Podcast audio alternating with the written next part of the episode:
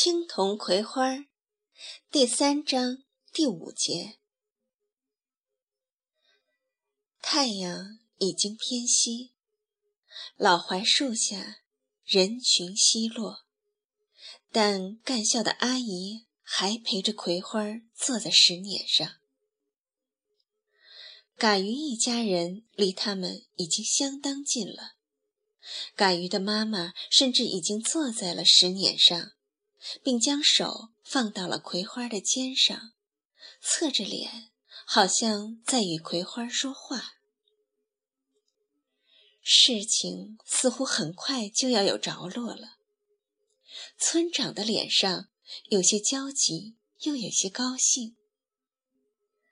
嘎鱼的爸爸蹲在地上，用一根细细的树枝在地上划着，似乎在计算着什么。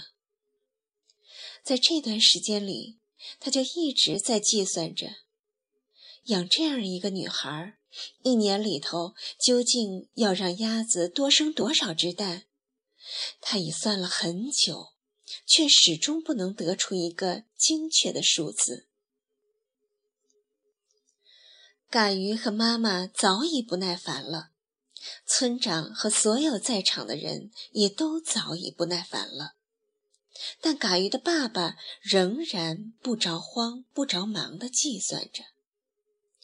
有时他会停住，抬起头来看看葵花，心里真是喜欢。再计算时，就笑眯眯的。就在这时，青铜一家人到了。村长问。你们怎么又来了？青铜的爸爸问：“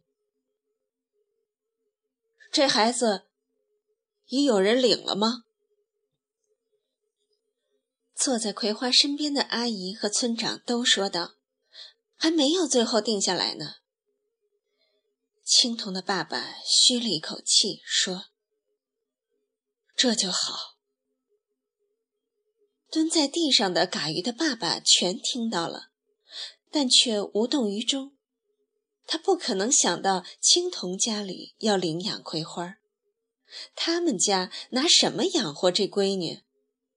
大麦地村谁也没有这个力量和他争。他看也不看青铜一家。嘎鱼瞟了一眼青铜，觉得事情有点不妙。就用脚尖儿踢了踢爸爸的屁股。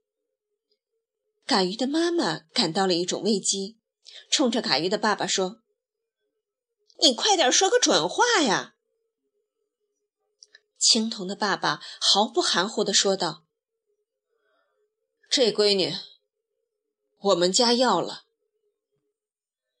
嘎鱼的爸爸抬头看了一眼青铜的爸爸：“你们家要了？”我们家要，青铜的爸爸说：“对我们家要。”青铜的妈妈说：“青铜的奶奶用拐杖捅了捅地。”没错，我们家要。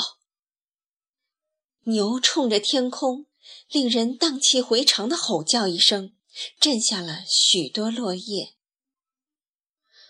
嘎鱼的爸爸站了起来。你们家要？他在鼻子里轻蔑地哼了一声。对不起，你们来迟了。我们家已经要了。村长刚才说了，还没有定下来呢。我们家不迟。我们家是在你头里说要领这闺女的。青铜的爸爸说。嘎鱼的爸爸说。谁也不能把这闺女领走。又说了一句：“你们家要，你们家养得起吗？”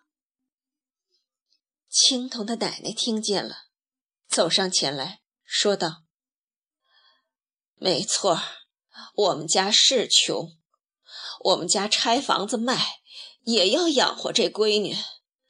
反正这闺女，我们家要定了。”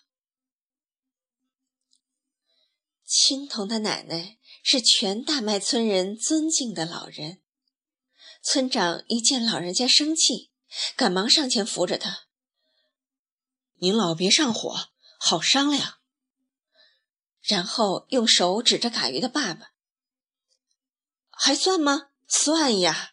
看看一年下来，到底要让鸭子生多少只蛋？”两家人争执不下。嘎鱼的爸爸本来是犹豫不决的，现在却一副势在必得的样子。后来两家人就大声争吵起来，许多人闻声便匆匆赶过来围观。村长也不知道如何是好。这时有人就出主意：既然是这样，就让孩子自己选择吧。大家都觉得这是好主意。村长问嘎鱼的爸爸：“你看这样行不行？”“行，行。”嘎鱼的爸爸觉得这个办法很有利于他。他用手指着村西头的唯一一栋瓦房说：“那，那就是我们家。”村长问青铜家的人：“这样行不行？”奶奶说：“我们不会为难这孩子的。”那好，村长走上前来，对葵花说：“闺女，咱们大麦地村的人家谁都喜欢你，可他们呀，就是怕委屈了你。